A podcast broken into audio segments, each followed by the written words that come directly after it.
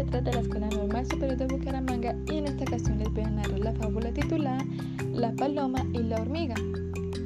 Después de caminar mucho al rayo del sol, la hormiga sintió sed y se puso a beber en una corriente de agua clara, pero se inclinó demasiado y cayó, y el agua la arrastró.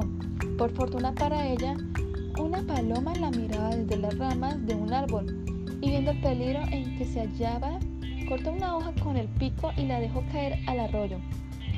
Junto a la hormiga, consiguió esta treparse a la hoja y así se salvó de morir.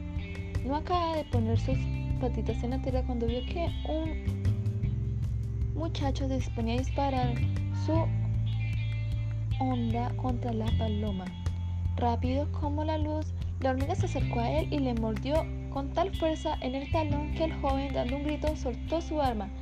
La paloma avisada voló lejos. Así la gratitud paga el bien que se recibe.